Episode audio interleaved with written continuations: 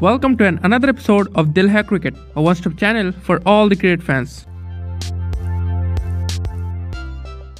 तीन क्रिएटर्स जिन्होंने अपनी ज़िंदगी गंवा दी फ़ील्ड पर होने वाली इंजरीज से।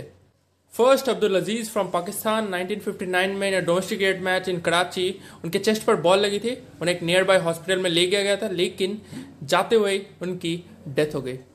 Second Andy Ducat from England 1942 में in a game at Lord's उन्हें हार्ट अटैक आया था और उनकी तुरंत डेथ हो गई। थर्ड रमन लंबा फ्रॉम इंडिया 1998 में club cricket match in Dhaka fielding करते वक्त उनके सिर पर बॉल लगी। उन्हें हॉस्पिटल ले गया गया। तीन दिन तक वो कोमा में थे। उसके बाद उन्हें डेड घोषित कर दी गई। अगर आपको और भी ऐसे वीडियोस चाहिए मुझे फॉलो करना मत भूलेगा धन्यवाद। Thank you for listening till the end. If you like this episode, make sure you're sharing it with your loved ones. And following me. And don't forget to leave a comment so that I could improve. See you in the next episode. Bye bye.